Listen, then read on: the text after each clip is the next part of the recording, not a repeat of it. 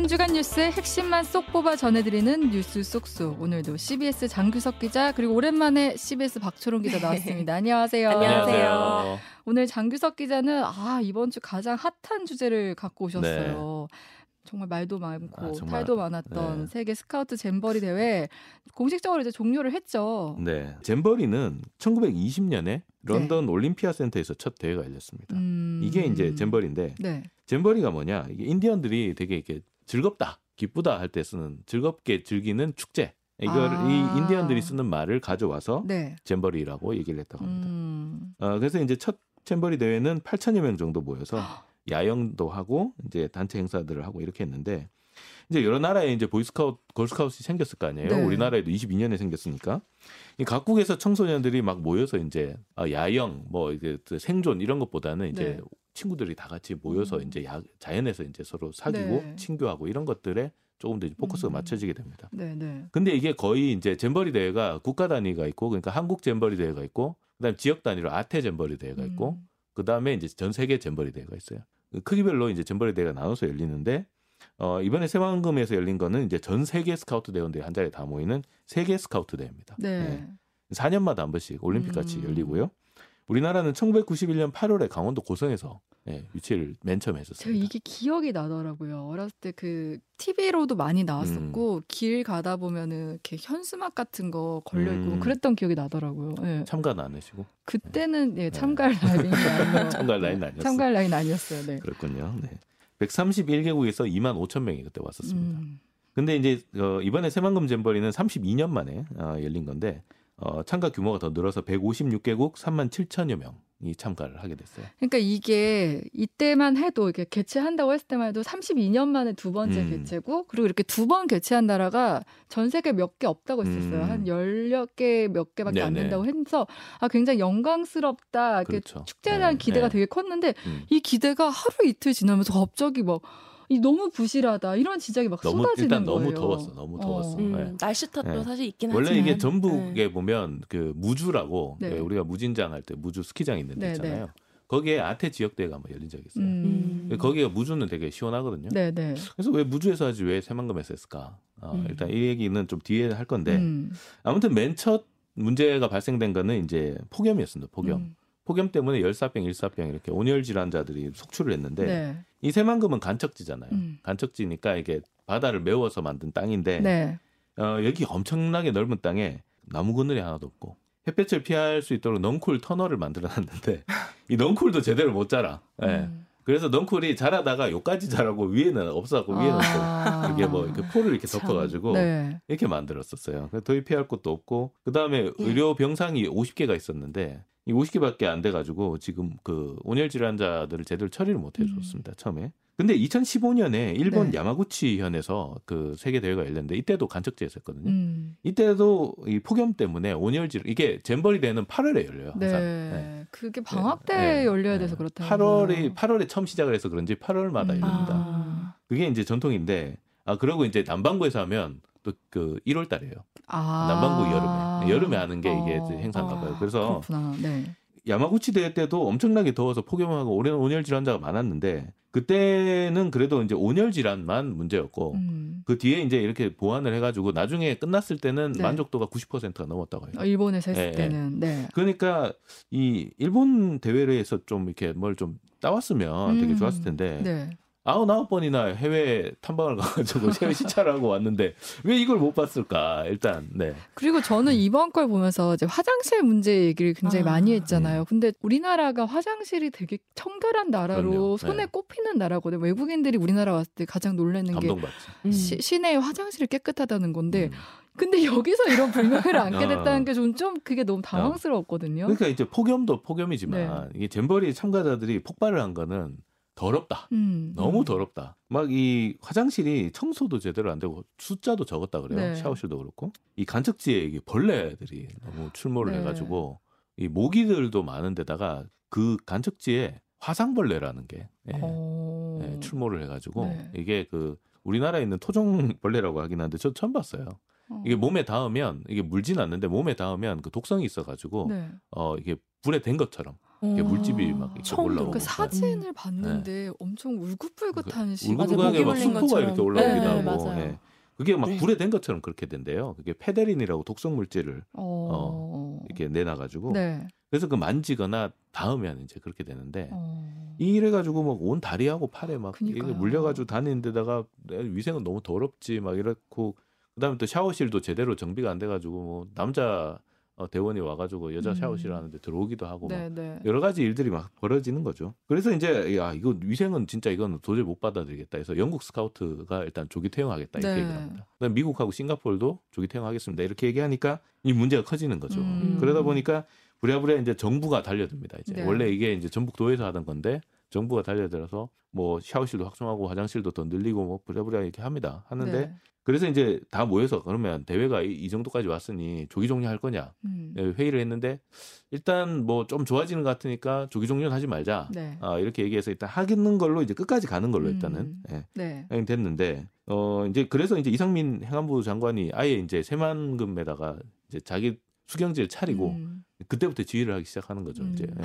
가만히 놔두면 안 되겠다 이렇게 네. 해가지고 뭐 냉방 버스, 뭐 화장실, 샤워실 추가 설치, 뭐 환경 개선이 그때부터 이제 되기 시작한 거예요. 음. 예. 그런데 아 이것도 또 날씨도 안 따라줘요. 맞아요. 예. 태풍이, 태풍이 올라왔잖아요. 예. 그래가지고 이제 태풍 카눈이 이제 올라옵니다. 음. 태풍 카눈이 올라오는데 이게 진로가 또 희한하잖아요. 올 가다가 이렇게 슉 꺾더니 갑자기 한반도를 관통을 해서 간다. 네.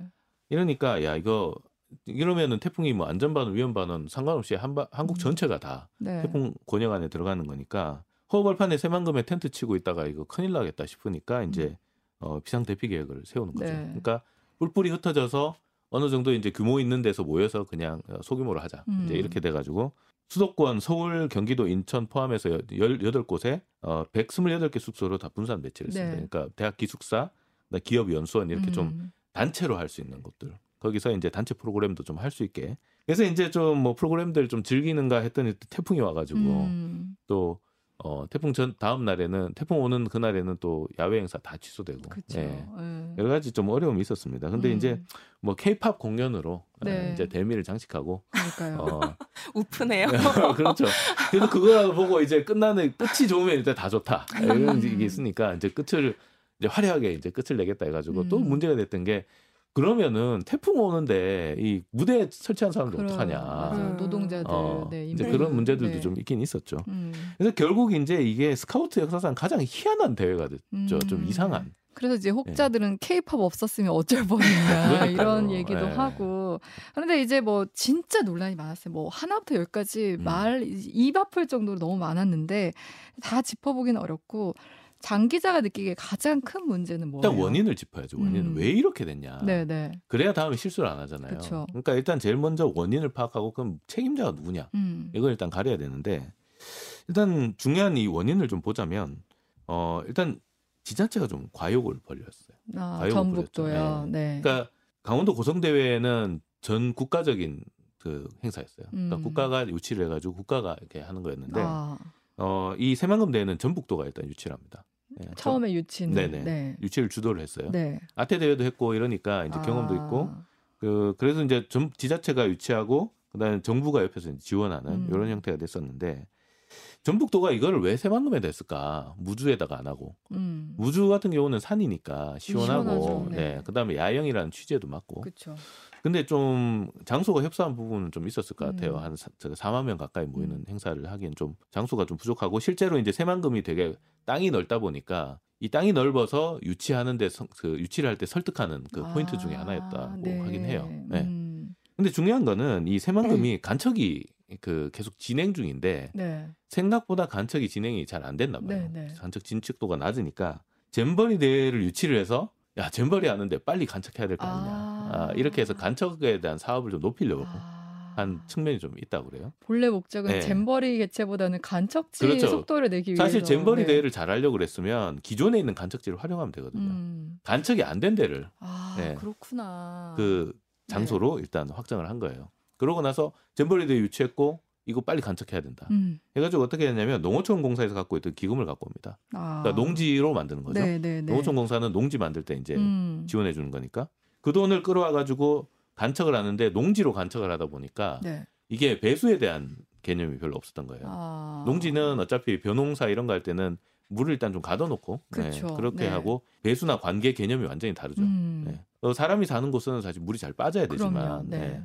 이런 거니까 사실 농지로 개- 간척을 하다 보니까 물이 또 잘 안 빠지는 구조로 음. 어, 일단 돼 있는 거예요. 네, 네. 그 다음에 너무 급하게 간척을 해가지고 소금기가 다 안 빠졌습니다. 그러니까 나무를 심을 수가 없어요. 그래서 아까 네. 덩쿨이 안, 안 컸다는 거잖아요. 나무는 일단 자랄 수가 없는 환경이고 네. 그나마 좀 어, 덩굴 같은 거 네. 이렇게 좀 염분이 있어 잘 자랄 만한 것도 심었는데 그것도 제대로 안큰 음. 거죠. 나 배수도 제대로 안 되고 네. 이러니까 그늘도 없고 어, 물도 막 이렇게 어, 저기 진창이 되는 그런 장소에다가 이제 음. 텐트를 쳐야 되는 네, 네. 예, 그런 상황이 펼쳐지는 거죠. 원래는 이제 프레젠버리라고 해서 음. 저한 1년 전에 이제 어, 이게 좀 제대로 됐나 점검하는 또 그게 그 잼버리 야영하는 행사가 있나 봐요. 네.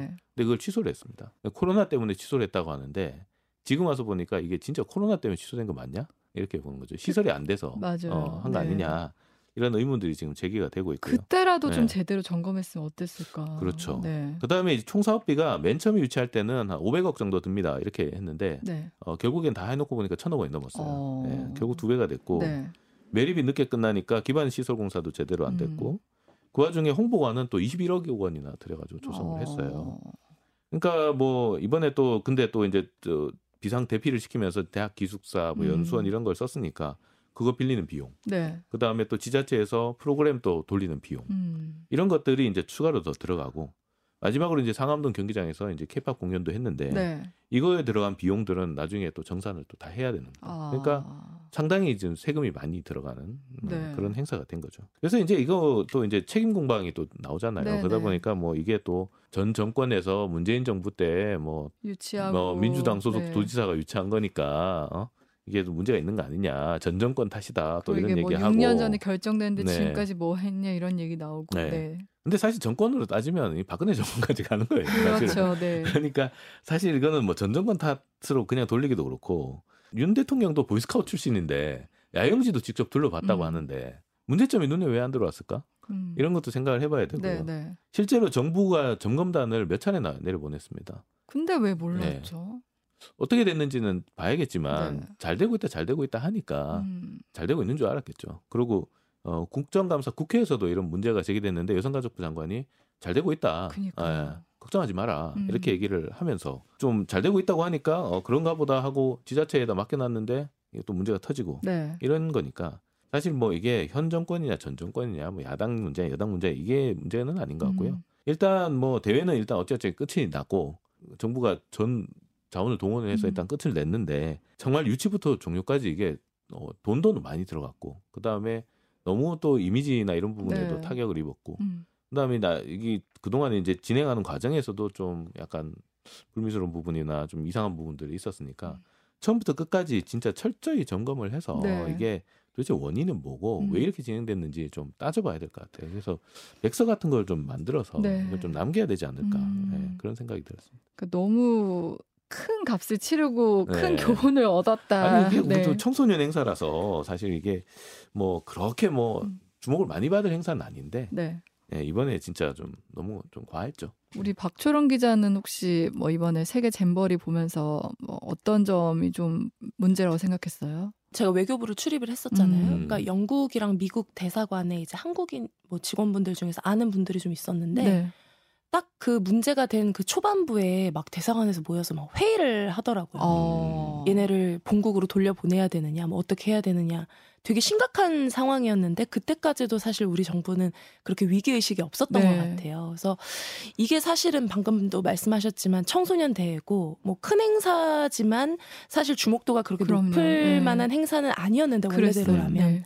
그러나 뭐든지 제대로 준비해서 완벽한 마무리를 보지 못하면 음. 결국에는 이런 사소한 것에서 삐끗해서 우리나라 국격에 영향을 미친다. 이거를 좀 그러니까요. 교훈으로 좀 생각을 하셨으면 음, 좋겠습니다. 네. 네. 뭐 이 얘기는 여기서 마무리하고 이제 박초롱 기자가 준비해온 소식으로 넘어가 볼게요. 네. 어떻게 보면은 이 뉴스도 좀 충격적이긴 했는데 미성년자에서 각 벗어난 19세, 20대 그러니까 주택담보대출 연체율이 역대 최고 수준이라고 하는데 그 다섯 명 중에 한 명 꼴이라고 해서 음. 어, 이렇게 많단 말이야 좀 놀랬었거든요. 어때요? 일단은 지난주에 금융감독원에서 이제 자료가 나왔거든요. 네. 이제 그거를 보면 20대, 그만 19세를 포함해서 20대를 음. 포함한 이 연령층의 어떤 연체율이 굉장히 심각하게 나타났어요. 음. 일단 통계를 말씀을 드릴게요. 네. 20대 이하의 연체율이 최근 5년 사이에 3배 넘게 급증을 한 것으로 나타났는데 어. 그 19개 은행의 이제 통계 수치를 금융감독원에서 취합을 해 보니 20대 이하의 주택담보대출 연체율이 2018년 말 0.14%에서 올 6월 말 기준 0.44%로 3배 증가한 어. 것으로 나타났습니다. 네네. 이게 100만 원을 빌렸으면 이 중에 4,400원의 원리금이 한 달 이상 연체됐다 이런 음. 뜻이거든요. 음. 그리고 같은 기간 이제 연체액이 7배 넘게 늘은 거예요. 네. 이게 지금 뭐 0.14에서 0.44%라고 하니까 별로 이렇게 큰 그, 게 아닌 네네네. 것처럼 느껴지시지만 네. 이제 이게 성인 다른 연령층이랑 비교를 해보면 20대 이하 연체율은 이제 30에서 60대 이상 연체율이 지금 0.17에서 0.21% 수준인 오. 거랑 비교를 해도 두 배 이상 높고 네. 그리고 특히 이번에 이제 문제가 된 것이 갓 성인이 된 만 19세 연체율이 20%가 나왔다는 음. 거예요. 그러니까 음. 정말 심각한 수준인 거죠. 근데 만 19세면 이제 20살? 이제 대학 생활을 시작하거나 그런 음. 건데 왜 이렇게 연체율이 그것도 아까 앞서 30대에서 60대 0.17 뭐 이랬는데 20%면은 너무 높은 거 아니에요? 그렇죠. 심각하죠. 일단은 원인을 뭐 분석을 해 보면 네. 사실 요새 이제 젊은 사람들 많이 힘들잖아요. 뭐 무지출 챌린지라는 그쵸. 것도 하고 네. 뭐 그리고 대학가의 이제 뭐 월세 음. 가격이나 이런 것들도 사실 많이 늘어서 대출을 더 받아야 되는데 금리는 음. 계속 오르고 뭐 이런 배경들이 계속 자리를 하고 있는데 네, 네. 워낙에 이제 20대는 사실 직장이 있는 비중도 낮고 그렇죠. 직장이 있다고 해도 뭐 3, 4, 50대에 비해서 소득도 굉장히 적고, 낮을 네. 것이고 이렇게 기반이 좀 취약한 상황에서 뭐 전세나 월세 비용으로 돈을 빌렸다가 금리가 너무 높으니까 음. 이걸 갚지 못하고 연체가 발생하는 것으로 보이고요. 네, 네. 특히 이 만 19세 20%이 높은 연체율은 그 주택금융공사가 보증하는 청년 전월세 대출 상품이라는 게 있거든요. 어, 네. 이게 뭐냐면 만 19세를 포함해서 30세 이하 청년층을 대상으로 한 상품인데 네. 무소득자도 전월세 대출을 해줘요. 어. 그러니까 이게 쉽게 말하자면 어떤 복지 개념의 음. 정책금융 상품인데 사회 취약계층이 초반에 이렇게 좀 정착할 수 있게 그렇죠. 기본적인 근데- 생활을 할 수 있게 하도록 빌려주는 돈인가요? 그렇죠. 근데 이제 무소득자도 돈을 빌려주니까 그리고 사실 금리가 상당히 빠른 속도로 뛰었었고 지금 최근에 이제 계속 금리를 동결하긴 했지만 높은 수준에서 동결을 한 것이기 때문에 음. 이제 급한 마음에 당연히 대출이 필요하니까 무소득자도 해준다고 하니까 돈을 빌렸지만 이거를 네. 결국 갚지 못하고 음. 연체가 되는 그런 좀 안타까운 경우가 많이 생기고 있는 것으로 보이고요. 네. 이게 지금 뭐 카카오뱅크 같은 경우에는 이 상품을 제일 적극적으로 취급했다고 하는데 네. 만 19세 주담대 연체율이 카카오뱅크의 경우는 27%까지 치솟았다고 어, 하거든요. 네. 뭐 앞으로도 사실 이런 고금리 추세가 지속될 것이기 때문에 또 반값도 계속 비싸고. 그렇죠. 네. 계속 오르 고 있잖아요. 지금 좀 눈치를 보고 있는 상황이잖아요. 그러니까 한국은행도 이 소득 기반이 취약한 30대 이하의 연체율 앞으로 당분간 계속 더 오를 것이다. 이렇게 음. 우려를 나타낸 상황입니다. 어떻게 보면 최근에 이제 부동산 가격 급등하고 어떻게 보면 앞서 저금리 상황에서 대출을 받았던 이 젊은 층들 중에서도 일자리도 마땅치 않고 고용이 불안한 경우에 빚을 제대로 잘 못 갚고 있다 이런 얘기인 것 같은데 네. 지금 뭐 이렇게 20대뿐 아니라 전반적으로 가계 대출도 좀 늘고 있잖아요. 어, 그렇죠. 지금 한국은행 통계에 따르면 이번 주에 나왔는데 네. 지난달 은행권 가계 대출이 한 달 만에 6조 원 가까이 늘어났다고 하거든요. 한달 음. 만에요. 네. 네. 그러니까 지난 4월부터 지금 네 달 연속 계속 증가를 하고 있는 거예요. 음. 근데 이게 그 지난달에도 지금 역대 최고를 경신했는데 이번에는 또 증가세가 더 커져가지고 2021년 9월에 그 6조 4천억 늘어난 거 이후로 월별 기준으로 증가세가 가장 크게 나타난 음. 것으로 근데 나타났습니다. 갑자기 최근 넉 달 동안 이렇게 증가세가 커진 이유가 있나요? 이거는 사실 단 한 가지 굉장히 어, 확실한 네. 원인이 있는데 정부가 이제 올 초에부터 계속 부동산 규제를 완화했잖아요. 아, 이제 좀 침체된 부동산 경기를 살리겠다라는 어, 그런 생각으로 네. 부동산 규제를 완화를 했는데 음. 이 영향으로 이제 수도권 중심으로 주택 매수 수요가 확대된 영향을 받았다는 분석이 굉장히 지배적입니다. 아. 그러니까 전에는 이제 아무리 내가 뭐 대출을 갚겠다 음. 뭐 이렇게 이렇게 해서 대출 상환하겠다고 해도 대출이 안 나왔어요. 그래요. 네. 근데 부동산 규제 완화를 하면서 이제 대출 규제도 좀 완화가 되니까 어 금리가 아무리 높건 말건 나는 대출을 어. 받아서 집을 사겠다는 사람들이 좀 늘어난 것 같아요. 네, 네, 네.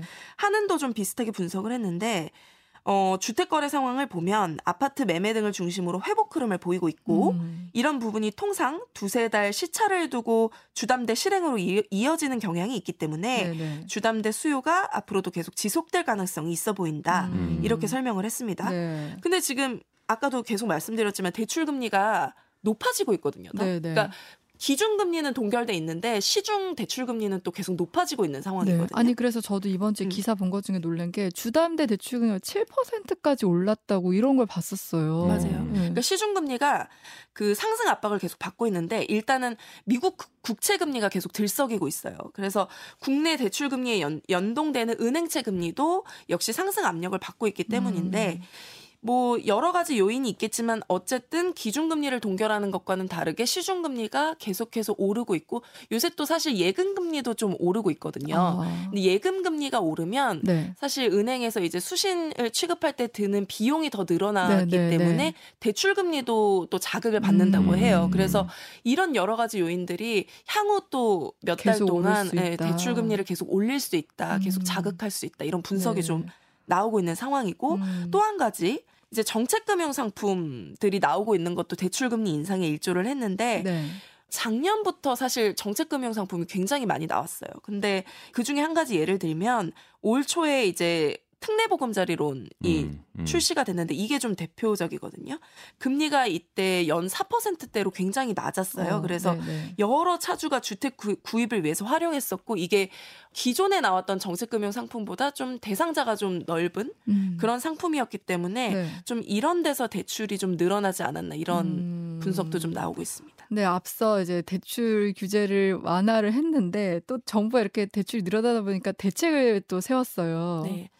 아, 참 이게 이 대출이 참 늘어날 때 뭐 은행도 옥죄고 뭐 음. 하면서 굉장히 그립을 세게 쥐었는데 뭐 역시도 이렇게 또 대책 회의를 하면서 좀 시그널을 보내고 있는 걸로 보여요. 음. 근데 지난 목요일이었는데요. 이세훈 금융위 사무처장 주재로 어 금융권 실무 책임자들 뭐 관계 기관들 다 참석해서 가계부채 관련 관계기관 점검 회의를 개최했습니다. 음. 이게 아까 말씀 계속 네. 말씀드린 한국은행 그 가계대출 통계가 나온 다음 날이거든요. 네. 그러니까 정부도 알고 있는 거죠. 가계대출이 이렇게 음. 넉달 연속 계속된 증가세를 보이고 있는 것이 네. 비정상적이다. 음. 여론이 좀 흔들릴 것이다라는 걸 알고 있기 때문에 네, 네. 뭐 이런 좀 회의를 해서 어, 정부가 좀 경고하게 이런 부분들을 음. 대비해 나가고 있다라는 좀 시그널을 주려고 했었던 걸로 네, 보여요. 네. 그래서 이 자리에서 금융당국이 좀 선제적으로 관리해 나가겠다라고 음. 얘기를 하면서 아까 말씀드린 특례보금자리론 금리 뭐 네. 9월에 추가 인상 인상하겠다, 뭐 은행권 모니터링 강화하겠다, 뭐 이런 아. 등등의 대책을 내놨습니다. 음, 그러니까 가계 대출은 우리나라 항상 너무 높다 이게 문제였는데 네. 오늘 좀 특히나 이제 기억에 남는 건 그 만 19세 맞아요. 거긴 네. 이제 이제 막 출발을 하는 음. 사람들인데 빚이 많으면 사실 또 다음 단계를 밟아 나가기도 쉽지 않잖아요. 거기에 음. 대한 대책도 좀 필요해 보이지 않나. 예. 맞아요. 그래서 근본적으로 사실 빚을 많이 내게 하고 그걸 갚게 하는 그런 구조 구조라고들 이제 금융 전문가들은 보고 있거든요. 근데 아. 그런 게 아니라 네. 빚을 좀 적게 내게 하고 진짜 취약계층에게는 아까 말씀드린 어떤 정책금융 상품이 좀 적재적소에 돌아갈 수 음. 있게 그런 식으로 우리 금융 구조를 좀 개혁해야 되지 않느냐 네, 네. 이런 목소리들이 좀 꾸준히 나오고 있는 상황입니다. 네, 오늘 뉴스 속속은 여기까지 할게요. CBS 장규석, CBS 박초롱 기자였습니다. 고맙습니다. 네. 감사합니다. 감사합니다.